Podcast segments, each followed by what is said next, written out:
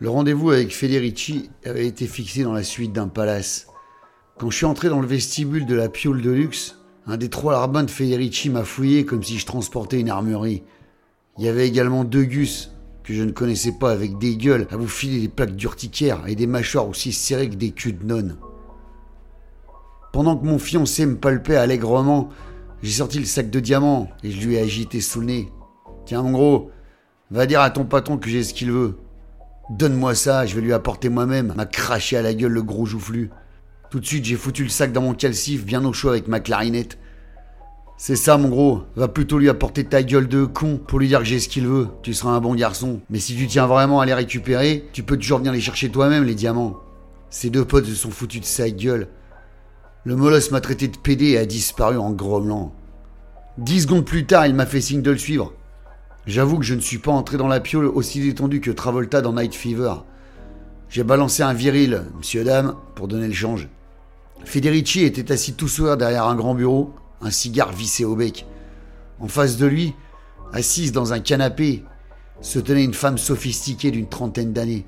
Et face à la fenêtre, un homme, la soixantaine, patientait avec les mains dans le dos.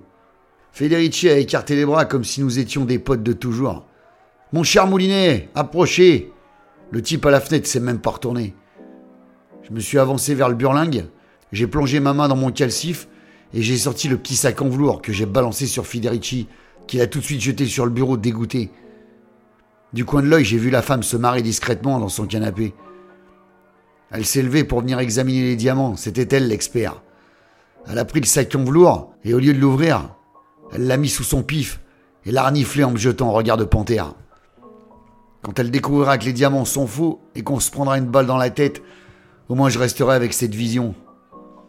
Elle a sorti une loupe de diamantaire et a versé ses diamants dans sa main pour les expertiser. Moi, je me suis lentement dirigé vers la sortie en balançant avec aplomb à Federici. Maintenant, on est quitte. Salut.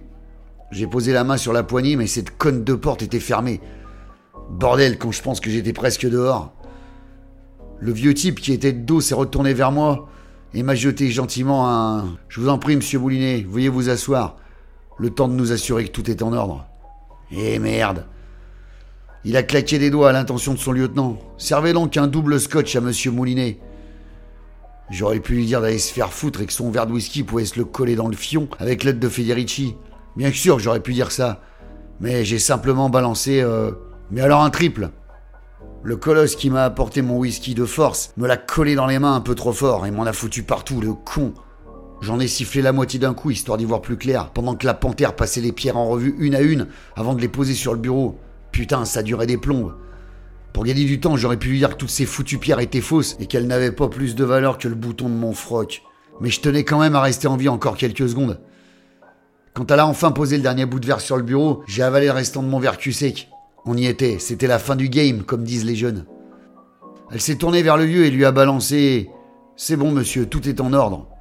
J'en ai avalé ma dernière gorgée de travers.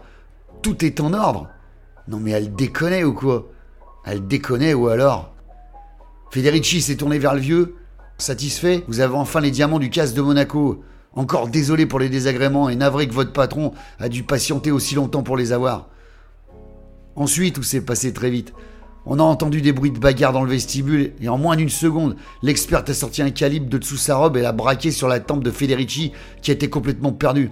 Le vieux et le type qui m'avait apporté mon verre ont violemment maîtrisé les deux molosses de Federici en hurlant Police, vous êtes en état d'arrestation Bordel, je l'avais pas vu venir celle-là. Quelle putain de soirée.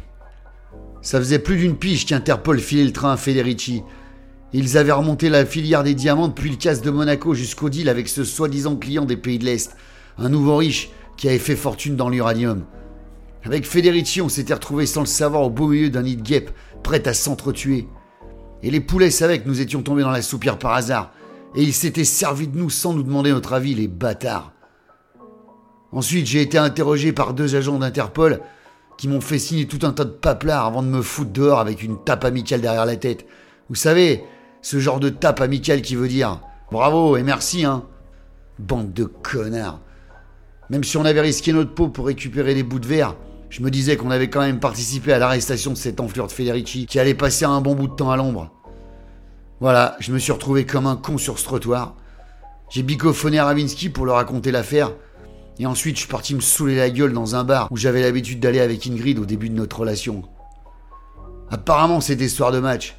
Match de quoi Foot, rugby, ballon prisonnier J'en savais rien et je m'en cognais l'arrêt à coups de planche. Tout ce que je voulais, c'était boire. Ouais, boire pour oublier. Oublier que certains jours, ma vie merdique n'avait vraiment aucun sens ni aucun intérêt. Autour de moi, les clients braillaient, chantaient hurlaient en levant leurs verres. Apparemment, on avait gagné. Gagné contre quoi? Gagné contre qui? En tout cas, moi, tout ce que je savais, c'est que j'avais perdu, ouais. J'avais perdu le goût de la vie, mais seulement j'avais pas assez de couilles pour en finir. J'avais beau avaler ce putain d'alcool comme une pompe à fioul, je n'arrivais même pas à être bourré. Et puis à force de boire, je me souviens plus trop ce qui s'est passé ici. Je me souviens avoir entendu la voix d'Ingrid dans ce bar. Sa voix qui disait Laissez, je vais m'en occuper, merci de m'avoir appelé, Franck. Aidez-moi à le transporter. Ingrid? Mais qu'est-ce qu'elle foutait là? Quel jour on était? Qu'est-ce qui se passait?